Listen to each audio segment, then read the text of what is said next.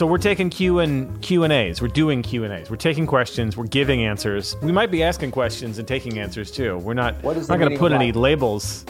We're not going to put any labels on this. This could be A and Q uh, as well. So if anybody has any questions about coffee or jazz piano or practicing or I don't know. So what what is your uh, what is your coffee of choice from Blueprint before we get any questions here?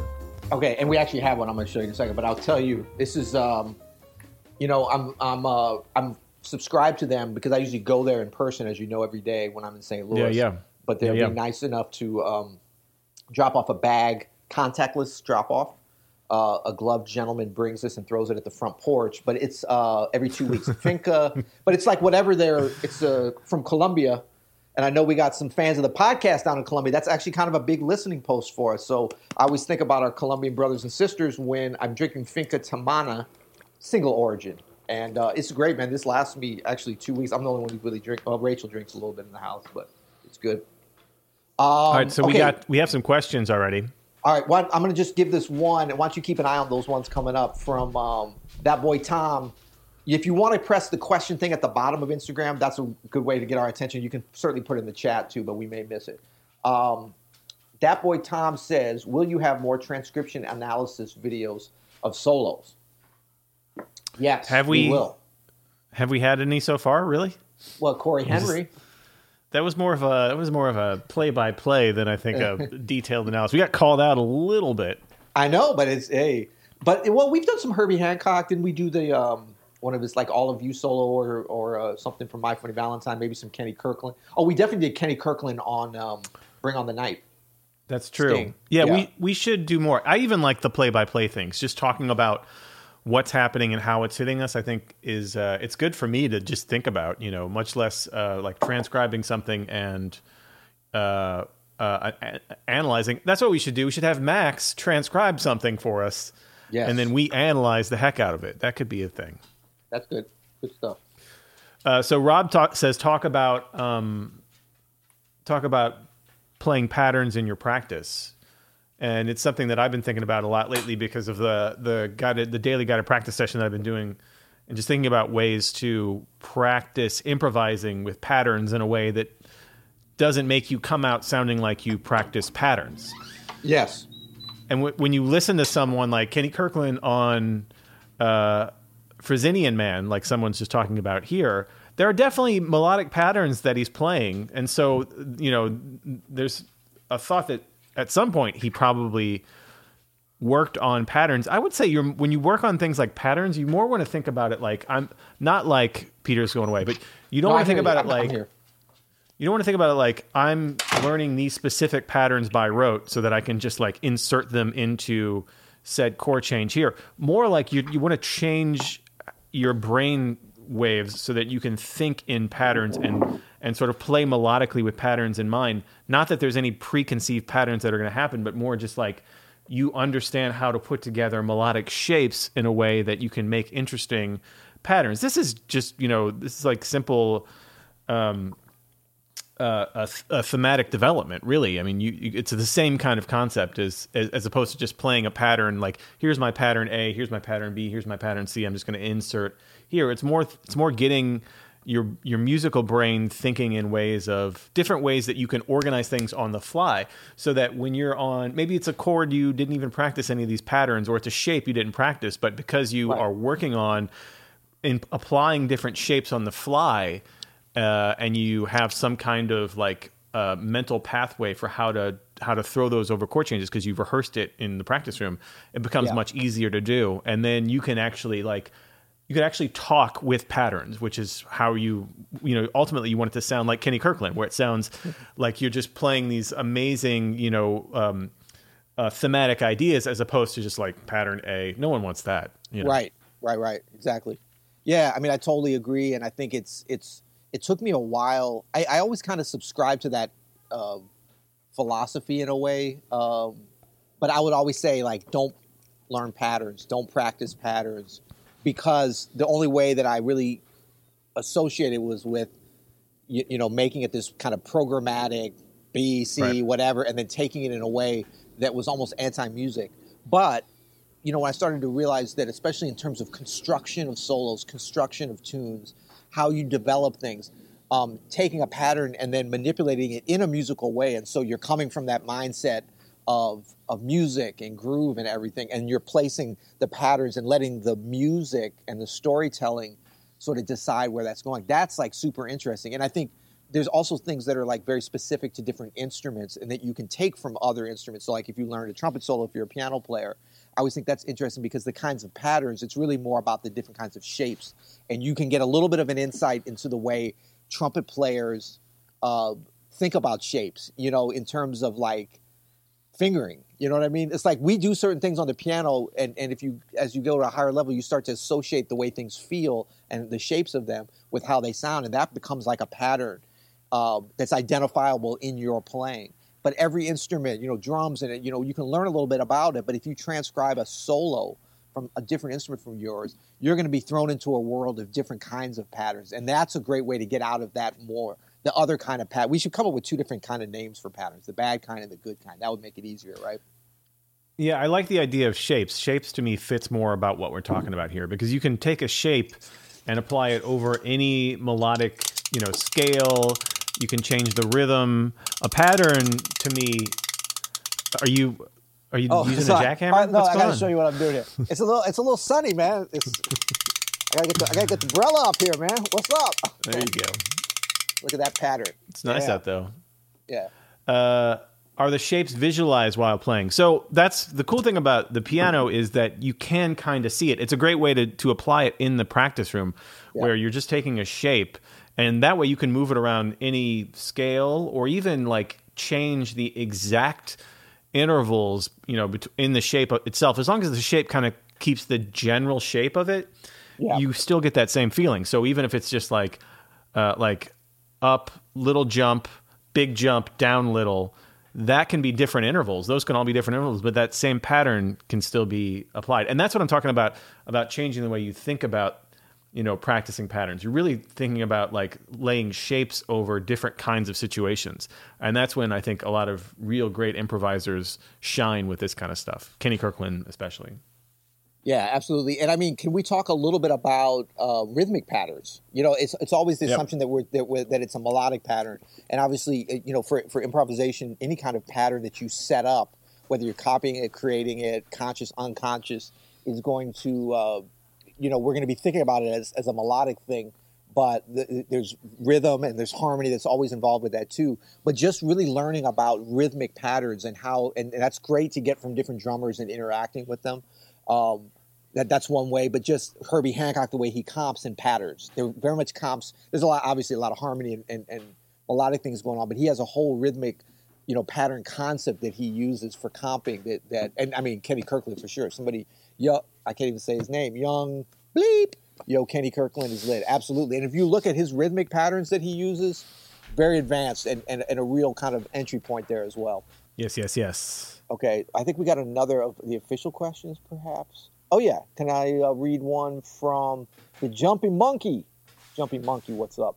What are the first fifteen standards someone should learn, in your opinion? Ooh, this is a good. This is a good. You'll hear one. This is the kind of thing that we have. We are poised to be supposed experts in such a thing, and so let's see if we can. Maybe we could go back and forth and see if we can get up to fifteen. Okay, Yep. Yep. go ahead. It depends. No, just I'm saying, why don't you name one standard, and then I'll name one, and we'll go. Oh, it depends. Okay, so what's it depend Yeah. on?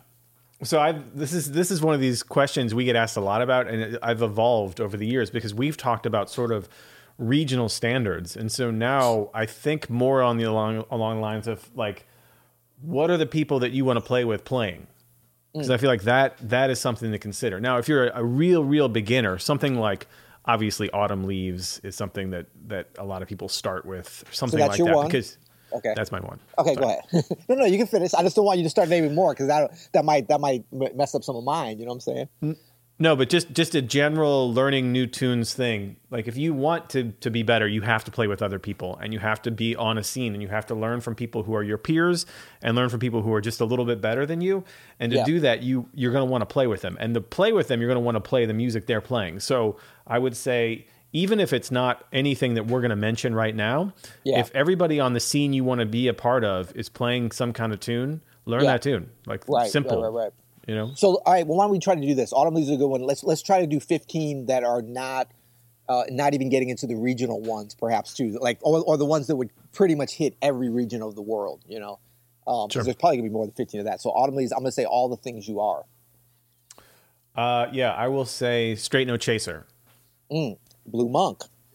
Mm, that's probably better. Uh, And just a quick thing too, I'm like the way I'm thinking about this, and, and I think is is useful as far as must know jazz standards. Like these are almost like tunes if you go to a jam session at any level that no one should be saying, "Oh, do you know?" Like this would Yeah. be just your call or a gig where you're calling a tune, and really it should be a, it will be a lot more than 15. But these should all be ones where there's not like I mean, if you go to look. I think Lush Life is a must know standard because I think it's one of the most beautiful songs ever written. But I would never go to a jam session and be like, Lush Life, let's go. One, two, three. I mean, that's no, come on. It, it's happened. It's Yeah. happened. Uh, I'm gonna say for my next one. What are we on? Like eight, six? No, that's I'm like gonna say. Oh shoot! I'll say um, Yardbird Suite. Mm, interesting. Okay. Um, okay, so I'm going to say um, All Blues, which is on my mind because I played it last night on the gig, but I think it's important because it's so many people. I mean, it's such a. It's from such a popular album. That's like probably the only. Oh no, there's one other one. I'm not even going to say it on there. Okay, All Blues. Go ahead. Uh, Rhythm-a-ning. Mm, okay, so what? Solar. Um, impressions. Come on. I mean, you got to know that. Come on, you you don't know impressions? You, Yeah, you're yeah, yeah. going to make a jam yeah. session? Yeah. Foot footprints. Yeah, exactly. Song for my father. Oh my gosh. Blue Bossa. Oh yeah. Uh, Recordame. You're like, oh yeah. uh, um, This ends when to one of us can't think of something. I know. I'm trying to think of uh, like the right body and soul. Body and soul. Take the A train. That's a good one. Uh, don't get around much anymore. Ooh, good. Satin Doll. All of me. Ooh, all of you. I knew it. Stella by Starlight. There will never be another you. I got a little help from Young. Yeah, yeah. Oh, was that? Oh, was that your answer? Okay. Yeah, yeah, uh, yeah, yeah. there is there is no greater love. oh, that's good. Um, Caravan. Oh, that is a good one. Yeah. Juan Tizol in the house. Juan Tizol in the his house. Uh. Uh, jeez. Um, if I were a bell, If I were Bill. Um, how about that? ooh, Embraceable You. Is that a month? Yeah, that's. Is that when you? That's yeah, a you could one. call that. Yeah. That's like it's on a string. That's on a string of ballads. Embraceable you, the very thought of you. Like yeah, maybe there's that's a getting bunch into of an, an area where you wouldn't, you wouldn't. I mean, you want to know them, but you wouldn't just come in and, and, with the assumption that everybody knows it, unless they were kind of seasoned pro- professionals. So, maiden well, that's voyage. just- That's all maiden, maiden voyage. yeah. Oh, and uh, Green Cantaloupe Dolphin Street. Island. Cantaloupe Green Island, Dolphin of Street. course. Um, and then, well, we won't get into it deep, but then we always have fun talking about, um, uh, you know, uh, tunes that are that are like standards now. Like, what's the Roy Hargrove tune? Boom, doom, doom, doom, doom, doo, doo, doo. Strasbourg, Saint Denis. Yeah, exactly. I would. That's. I didn't realize that. 'cause I doesn't, yeah, that that's kind of a certain certain areas, especially a lot of places. So For sure. cool. Cool. Cool. Uh, does anybody want to come on for a question? While you're pondering that, um, let me just see the another. Oh, this is a good one from that boy Tom. Another one. What is Peter? Yeah, if you guys want to come on, just drop a message or or make a request to come on. I think is what it is. Um, what is Peter and Adam's dream lineup, past or current?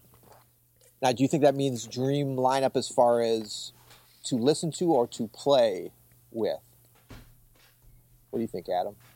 I don't know. It's a good question. Oh, Maroon's asking all, after all blues. Yeah, Adam said rhythm, rhythm a ning. The Thelonious Monk. Rhythm Bop, bop. Scooby dap, boo, bap, doo, bap, Scooby dap, ba, doo, bap, doo, bap, Scooby doo, bap, doo, boo, bap, bap. He says to play with. Um, It's a tough one. Okay, I'm gonna go to play with a dream lineup, and I'm kind of thinking of a combination that would work well too. I'm gonna go with Wayne Shorter on the saxophone, uh, young up and coming saxophonist from Newark, New Jersey. Uh, Tony Williams on the drums, out of Boston.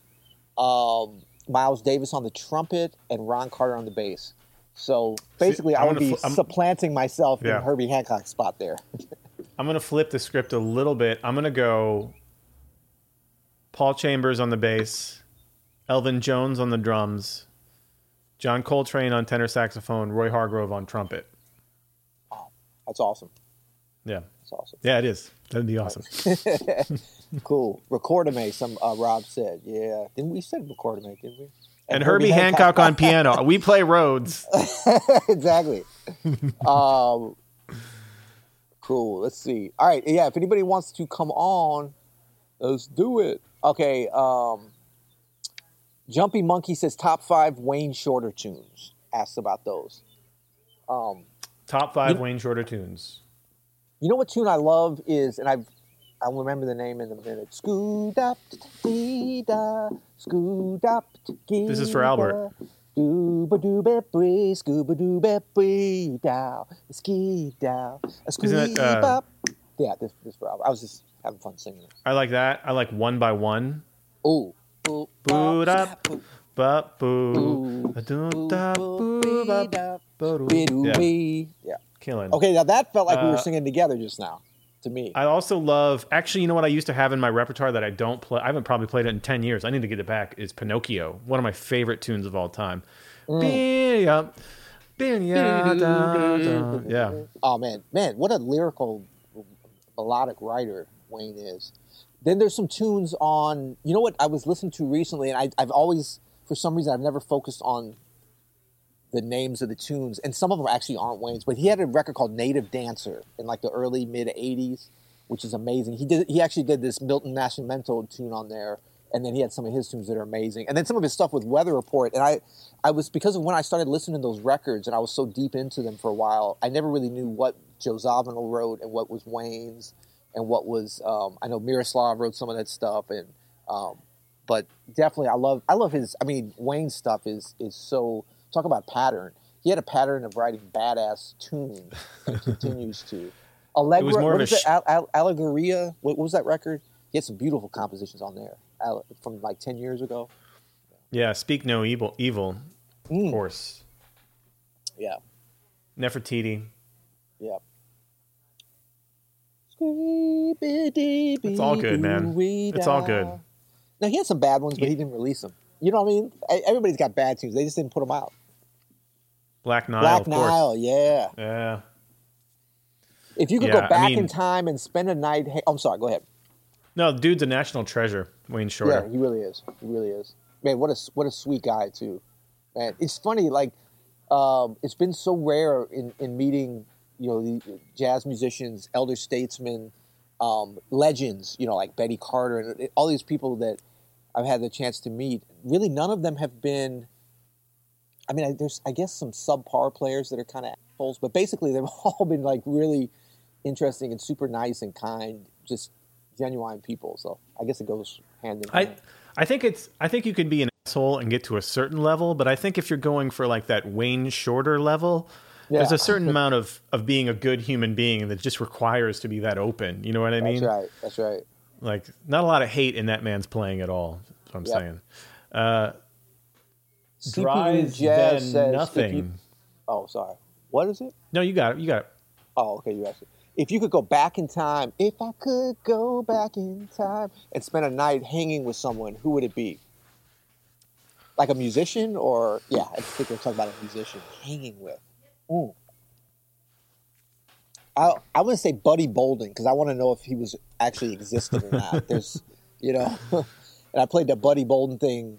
I mean, this is just all stuff that's kind of on my mind. But yeah, I would like to go back to that, you know, the kind of origins of jazz and all this legendary stuff that there's been a lot of stories kind of convoluted just because it was coming out of that time period in New Orleans Yeah. and the socioeconomic thing.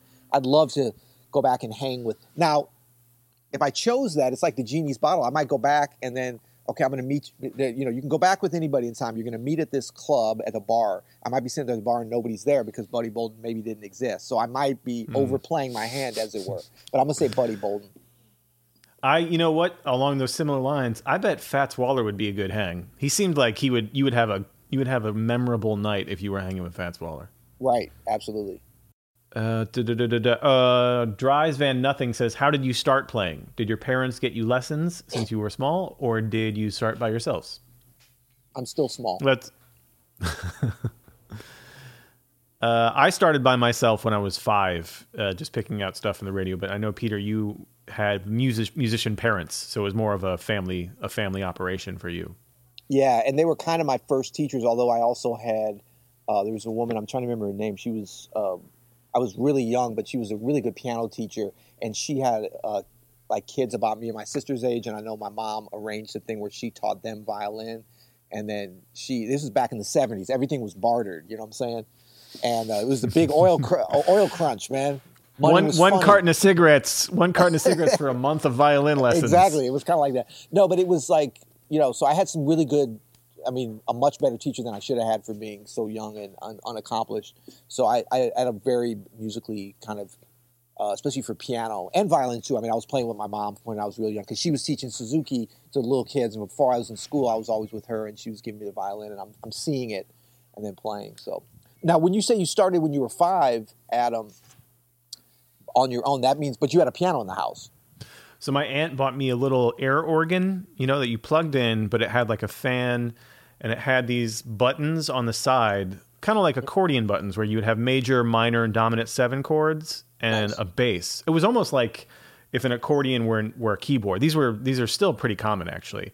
You plugged yeah. it in, you turned it on, and it had, you know, probably 3 octaves of piano keys and then a bunch of chords, and I used to just like pick songs off the radio, Beach Boys songs from a tape my dad had or whatever, and just pick the, the tune out and sing it and learn the melody and learn the chords and all that stuff. That's awesome. All right.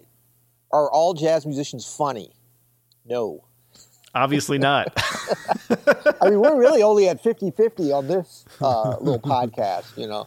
Yeah. Um, dead, dead space. Does, dead. Did you think? Here's a question. I, do you think that Keith Jarrett has an amazing sense of humor? He's an amazing musician, a genius. I've spoken with him twice, very briefly, yeah. and I can tell you there was yeah. nothing funny that he said. But that could have just been, you know, I've had bad luck. But yeah, I'm going to say, well, you know what? He probably does. He he probably has a dry, a dry to his, wit. To his like people he thinks deserve his humor. It's like amazing. He's, right, he's, right. You know what I mean? Yeah, I mean, are all jazz musicians funny? I mean, are all jazz musicians buffoons like us? Thankfully, no. but there is a range between Keith Jarrett, you know, and buffoonery. And um, I think that well, one thing I have noticed about I'm, I'm very interested in jazz musicians, especially when I was younger and like meeting a lot of musicians for the first time from different like i kind of grew up with a group of players like when i was in middle school and high school so i always had this you know a, a, lot of jazz musicians kind of grow up on their own like isolated and then go to new york or go to Berklee or go to paris or whatever uh, but I always had kind of a group of musicians and then older musicians in St. Louis that I was around. Um, but I was always interested in what made, what attributes and practice habits and just what was the commonality between really good players you know? And so certain things i started to recognize because i wanted to you know kind of adopt them because i had really good training in piano and stuff but then when i got into jazz i was i had some good teachers there too but it was a lot of it was just sort of on my own. So I would start to see musicians, you know, that weren't pianists, that were really good, almost always could play piano. So I started to hmm. make that as a thing as what I would teach and recommend to people, not because I was biased as a piano, just because I'm like, look, all these I mean, Roy Hargrove and Nicholas Payton, I'm meeting all these great players, and they were all like unusually good at the piano. I'm like, that must be a key to something, you know. Mm-hmm. But in terms of like humor and stuff, I noticed like definitely like a wittiness about a lot of jazz musicians. Definitely kind of thinking quick on their feet, you know, really like quick. Now, whether or not, obviously, Keith Jarrett is very quick, very intelligent stuff. Whether or not they apply that to humor or not, not always. But there's definitely kind of a wit, if not a rapiers wit, that's a possibility with a lot of musicians. I've noticed there seems to be, especially as I've gotten to know like you and your friends who are I, w- I would consider like on the top echelon of sort of you know uh, of of jazz musicians, and then also like you know have played with everybody or whatever. There is a certain amount, and I've I've kind of took this to heart the last couple of years of just like there's not a lot of like sitting around and being like, oh, did that did that sound good?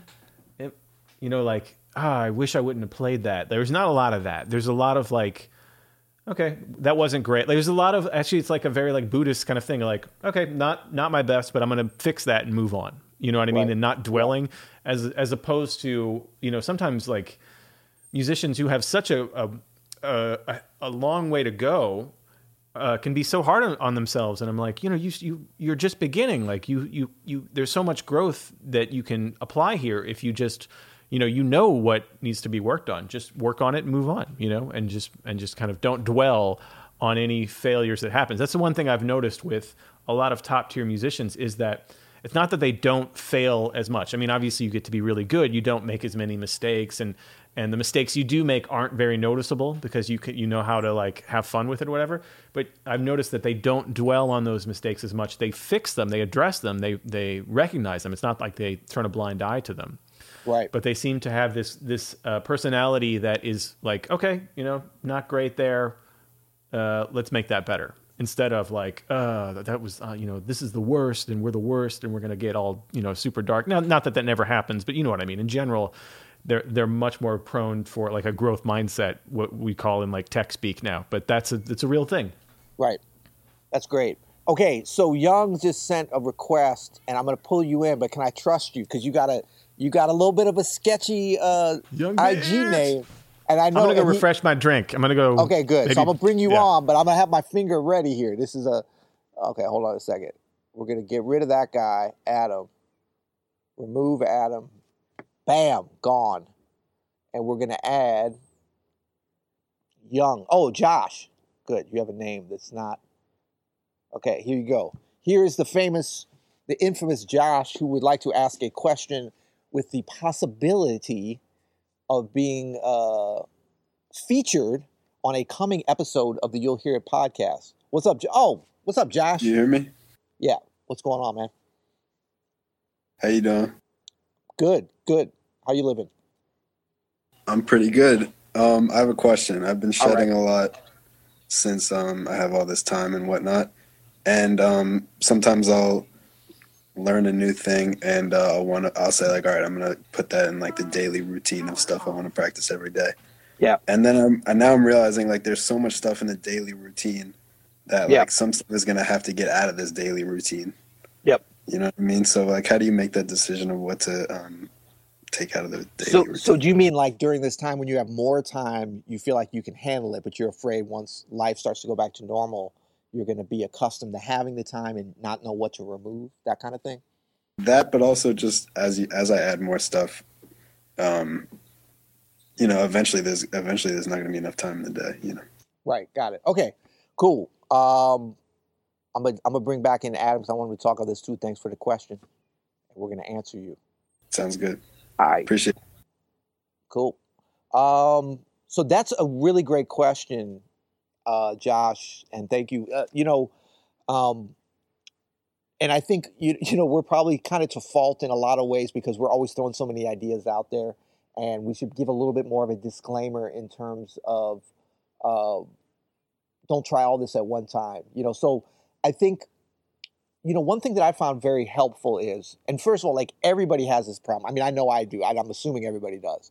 Uh, you get excited about a bunch of different things just within the in the realm of music and developing on your instrument, developing as a jazz musician, and um, you know it can be, lead to overwhelm, but it can also lead to trying to kind of push the, the the faders up in too many areas at the same time. So if we think about it like, um, you know, breaking your practice up into areas as opposed to time, I can find that that works really good. So you're going to have to push some things off to other times. So that means that if you have eight hours a day to practice or one hour a day, you're still hitting those primary areas. Um, and then you use the other things that you want to do as kind of bonus. If you feel like you've gotten through and, and, and really gotten done what you need to, you can bring those in. And I'm not talking about specific things of practice. I'm talking about areas of practice. So that can give you a little bit more structure than just this endless list. So one of them would be repertoire, you know, learning tunes. Unless you feel like, oh, I know enough tunes. Whoever feels that, probably nobody. Um, so that could be one of the area. And this is not necessarily in the order you would practice it, but then technique. That's definitely something for every instrument that you're going to want to be doing every day. So repertoire technique, and then something related to ear training. And depending on where you're at, that could be learning a solo. That could be, you know, maybe practicing a tune in a new key, learning some phrases, um, learning your intervals, learning new scales. You know, wherever you're at, it's something that's really activating your ears. Uh, and then the fourth area I would say would be practicing performing, just playing. And this can potentially be the shortest part of your practice time in that, you know, in five minutes you can play a tune, and that could be just that part, or you could do a 30 minute whole set or whatever. Um, so you know, Adam was there and he left. He giveth and he goeth. Um, then you can have that other list going, but it's additive. You know what I'm saying? Like, you know, you're hitting those main areas. And so if it's four areas, maybe you're saying, like, you know, uh, two hours to practice. So I'm going to break it up 30 minutes, 30 minutes, 30 minutes, 30, or 30, 40, whatever. Um, but that gives you a framework um, for before you start to practice. Like when we get into practicing, then you're trying to organize these things. I find that that leads to less productive practice where you're just kind of running around randomly. Oh, I still got to do this. And then you don't feel like you've really gotten, I mean, you are accomplishing stuff because you're at your instrument, but it's not the, as productive practice. Um, so having said that, you still want to keep flexibility, I believe, into your routine so that that means if you're in one area of practice and you really feel like um, you're in that flow state you're making a lot of progress, but you're at the end of the 30 minutes that you've allocated. Don't let the clock, don't be a slave to the clock. Just keep going with that because it's all about progress. You might miss another area, but you got to be flexible. And as jazz musicians, that should come uh, naturally to us, you know, I hope.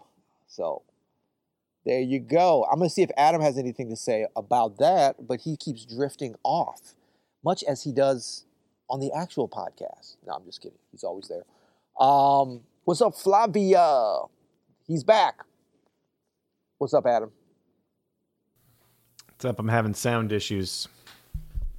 Oh, I don't know anything about that. Yeah. Can you hear now? Not really, but I'll make it work. Okay.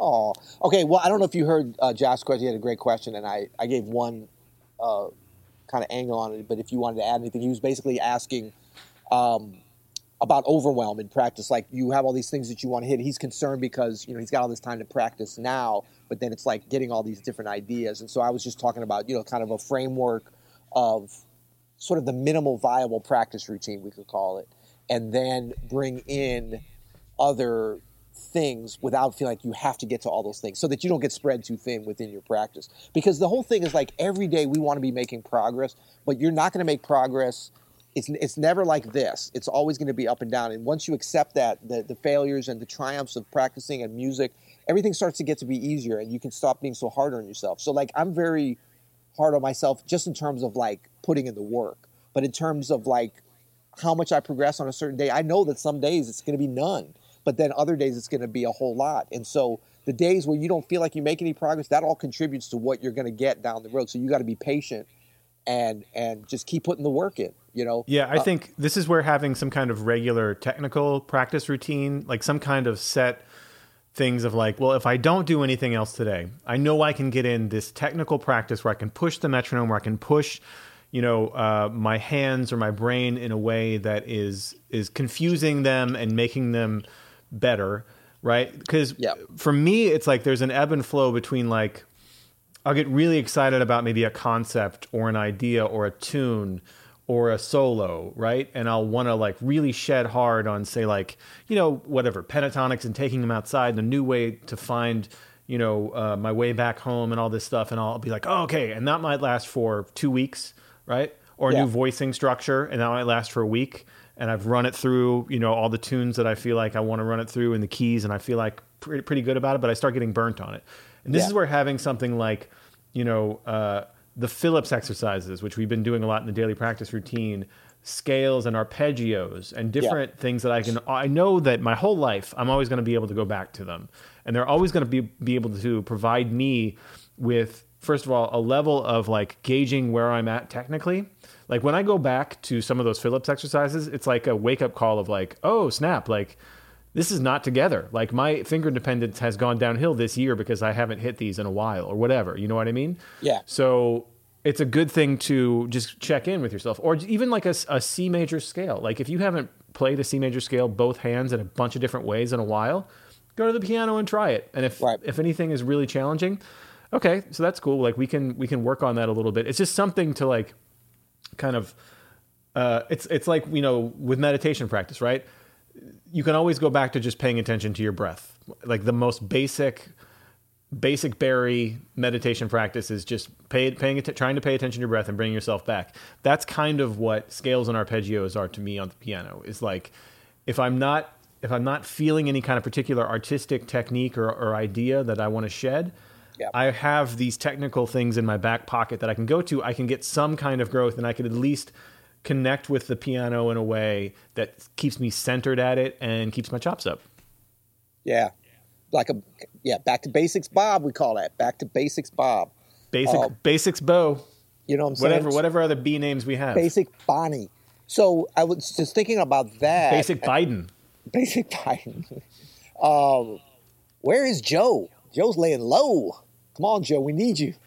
Um, so I was just looking out at our um, beautiful virtual garden, and uh, I was thinking about if you think about the practice, and hopefully this will help a little bit as you know tending to a garden, in that you go into specific areas and you really want to build up this little flower bed, and if you've got a lot of space, you always every day, no matter what you're working on, you got to look at the overall. You can't tend to the whole garden every day unless you have a huge staff, but that's okay. Like you're you're you, you, you might want to go into this area because the sun's hitting it and it's really good and you're passionate about it, and that's okay.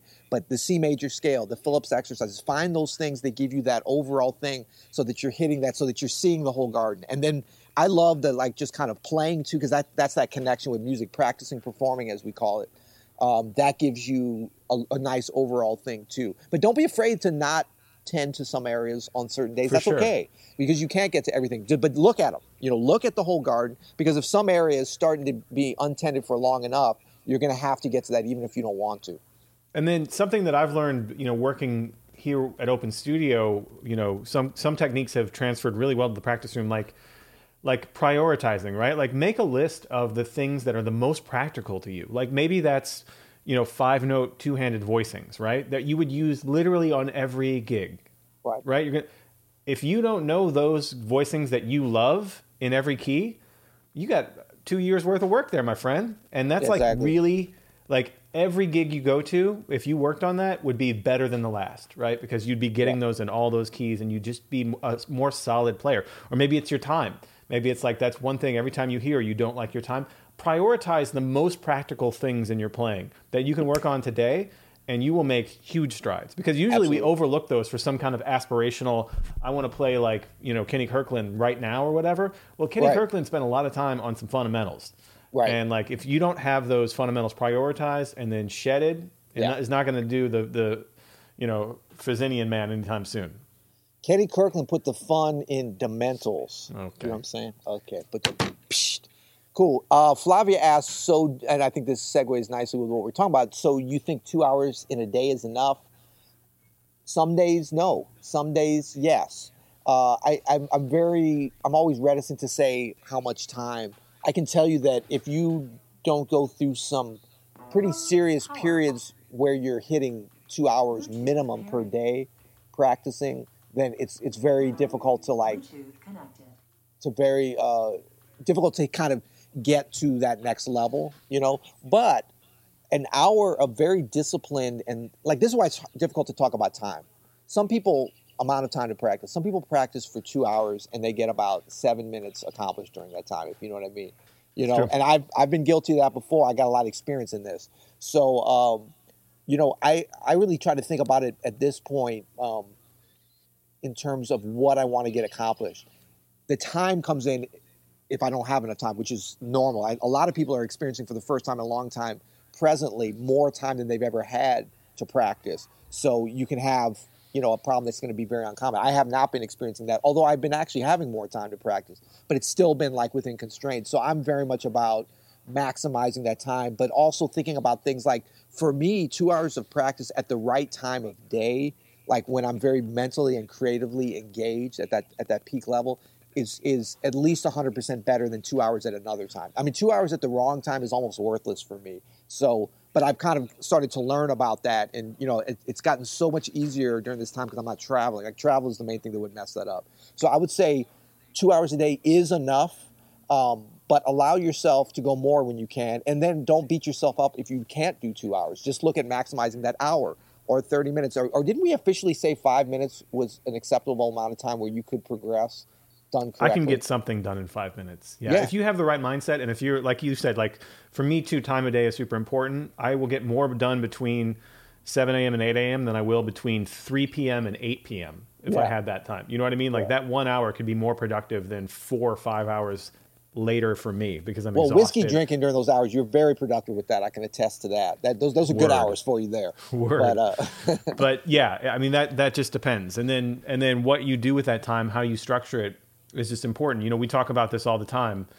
Uh, don't play things that you already are good at playing. You know, those you're gonna play as you are at your instrument, as you perform. Those are Right. naturally your ego can't help but want to play some of those things you can already do really, really well.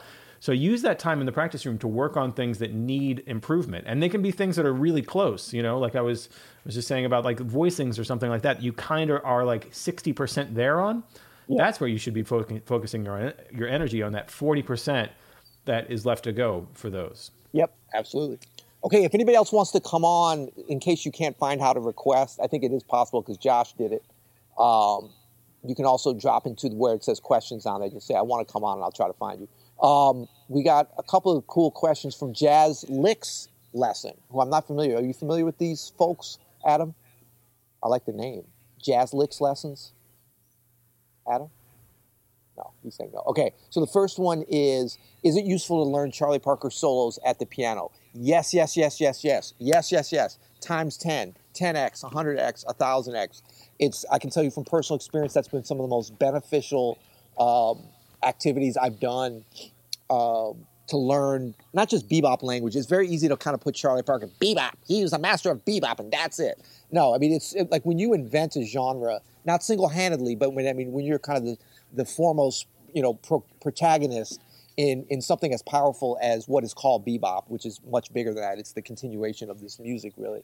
Um, then you know you, uh, it, it's it's huge. So what it does for ear training, what it does for vocabulary, for feel, for swing, for blues. I mean, it's it's just unbelievable. Yeah, I mean, I think for the slow downer thing, I think it could be a really useful tool. Actually, I think it just depends on what you're using it for.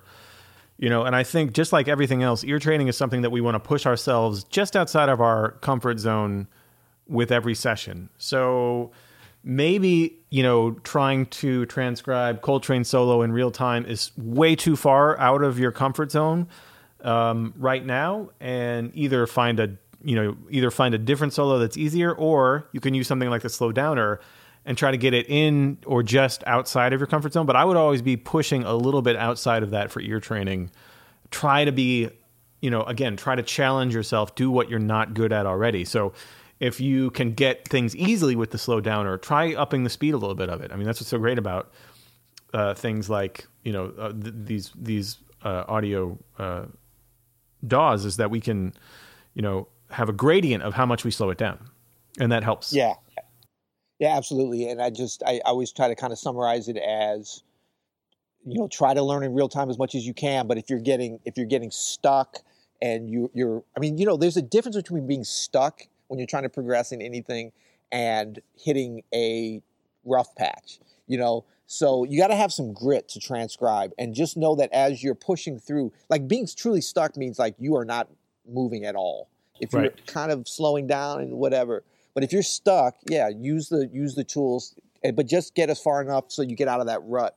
It's like when your car is you know stuck in the mud, just get out, but don't make everybody keep pushing you after you're out.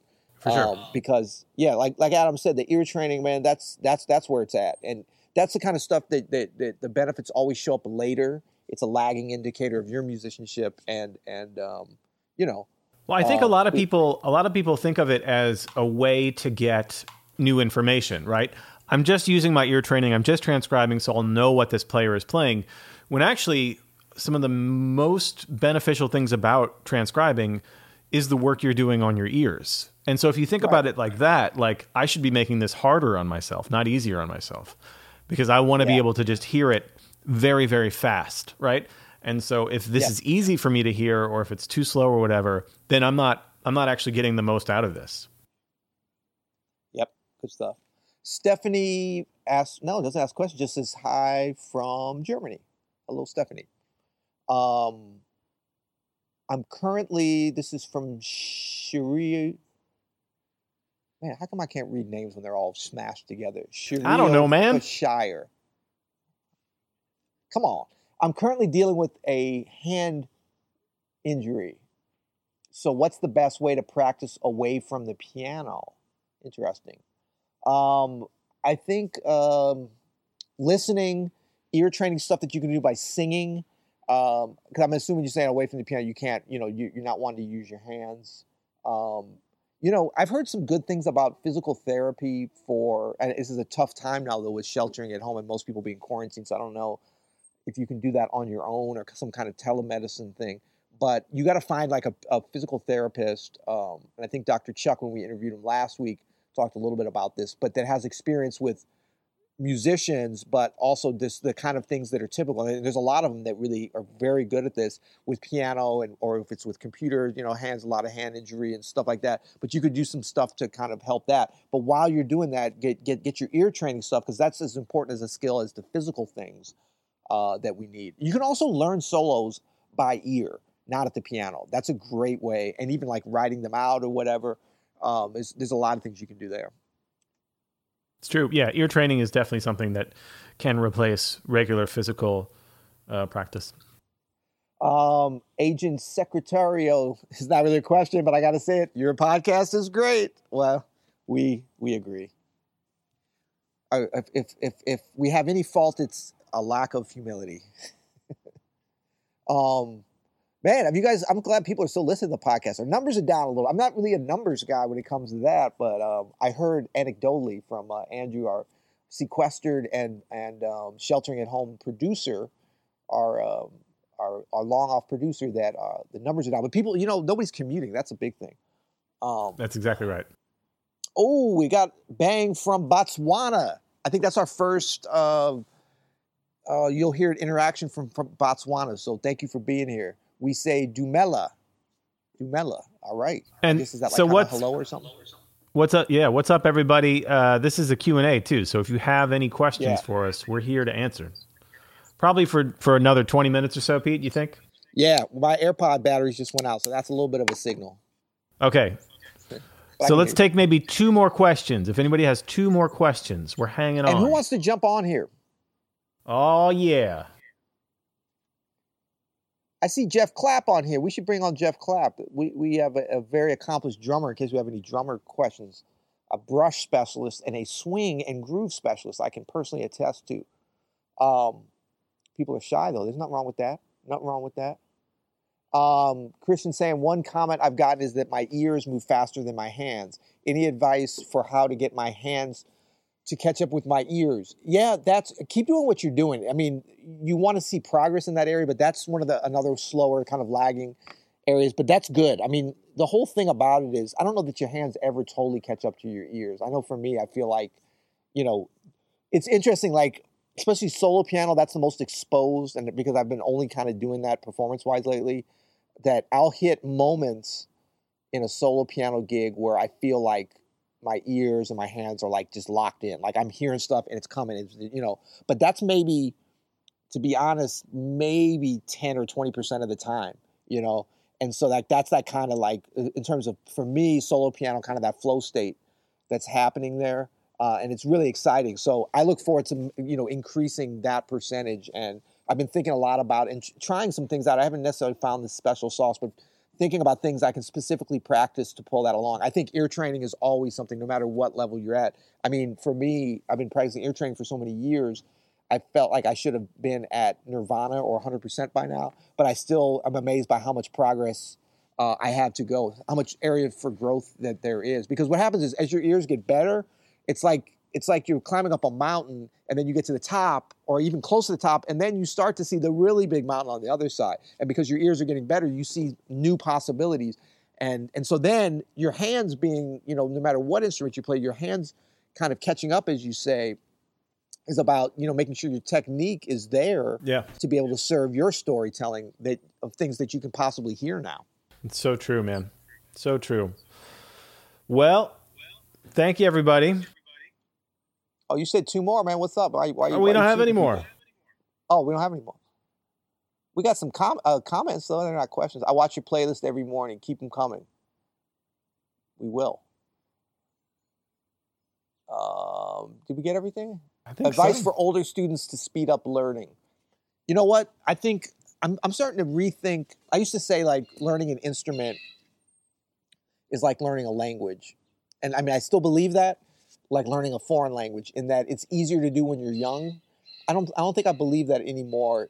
I, I think it's simpler to do when you're young because you've got that mindset of like, you're not thinking about it, right? You know, when we when we typically learn our first language, um, you're learning it from the minute you're born. Your brain hasn't really caught up, and then you you know you're learning from your mother, your father, your character, you know, whatever. So you you have the advantage of of not having to think it through too much. When we get older, we always think, oh, we're getting dumber. We can't remember things. I don't really. I mean, I, I think it's more we have a hard drive, and the hard drive gets full. So you got to offload some of that stuff so you have room to learn a new language. And then we have a lot of advantages when we're older. We know that time is not unlimited. When you're young, you think, oh, I can always get to that. As you get older, you're like, whoa. So you should be able to focus better, push out distractions. And, you know, so I think that it's a matter of getting that mindset of a child learning the language, being willing to try things and experiment, which is what ear training is about, as opposed to saying, I have to know what it looks like and rationalize it. That's not what music is. Act like a little kid that imitates a language where you're just like, that mama, dad, you know, like Yeah. literally. Just try to imitate it, and it's not going to sound right. And you keep doing it until you get the food that you want or whatever. Right. You got to get on that on that base level. So the closer we can get to that, um, I, I think it can work really well. You know, just get that childlike mentality. That's what That's it's about. exactly. Don't you think too? There's a lot of like, there's a lot of cultural beatdown about like, you know, you can't teach an old dog new tricks. Like, so we get this mindset of like, maybe I can't learn something new. So you have Well, have that's to. actually true. I got to tell you, we have two dogs, and one of them's old. And it turns out we were just trying to teach it tricks. You cannot teach an old dog new tricks. but you, but humans can learn things as we get older, and you have to believe that you can grow. That's the like first thing that a child doesn't have any knowledge that they can't learn something because their whole first 20 years is just learning things constantly. Right. You know what I mean? Right. So they know they can grow. They're growing physically every day. They, there's no doubt. Somehow around like 28, we get this thing in our head that we, we're done and that Yeah. that's all we can do. And if you can get past that and, and keep a belief that I can grow here, I can grow in a year from now, I can be, you know, sharper, stronger, play better, whatever it is, uh, you will. You, you'll be able to do it. I believe I can fly. You know it, man. You know it. I believe I can touch the sky. I think about it every day and night. Oh wait, that's written by R. Kelly. Cancelled. We're gonna have to edit this out. Cancelled. Um, I, I will. No, no, no. I'm not gonna. I'm not gonna edit out uh, Michael Jordan, Bugs Bunny, Daffy so, Duck yeah, classic. I mean it's it's. Uh, we want a piano reharm of. I, you know what? I. It's funny you said that. I've kind of got one, but I can't. Of Space Jam? If I believe I can fly, Yeah, yeah, yeah. I always like that too. But so um, you can't yeah, do it though. I think that that You cannot and do it. We don't want to be like, we don't want to be, um, you know, pie in the sky of like you can do anything. We know this stuff is hard. You know what I mean? And it's challenging, and so it's not binary either. It's not like as a child. Like, but, but as you get older, I really believe that this this mindset thing can help us. It's not going to be 360 degree flipping around. And it takes time, you know, because there's so many things like we just hear messaging so much about when you're older, it's hard to learn. You can't do this. You're supposed to do this. Stick in the matrix. Blah blah blah blah. And you know, the, the fun thing about when you get older is like you don't care anymore. You shouldn't care anymore. It's like you know we're the ones kind of in charge. So yeah, everyone's saying that's a great tune. That's what I'm saying, man. Great tune. Oh, see, I'm missing the guy, comments here. This is man, my, my stuff has been janky all weekend, man. I'm not seeing any comments. Yeah. I think that's totally true. I think I think one of the advantages of getting older is you start you start to really whittle out things that are taking more than they're giving, and you you Yeah. understand the importance of things that give more than they take, and things like practicing the piano is something that gives you way more than it takes from you. You know, and so you're able to to focus on that a little more. I gotta go, So we're Pete. My, my kids have been outside for like an hour and a half. I have I've Oh locked man, them. come on, go get you. Come on, watch I've locked kid, them out of the I house. Thank everybody for being here. And I think some of this is to make the podcast. Don't you think? This week. Oh yeah, we're putting this whole thing on the podcast. Look for it on Monday. So, oh damn, there you go. And All right. Well, until tomorrow. You'll hear it.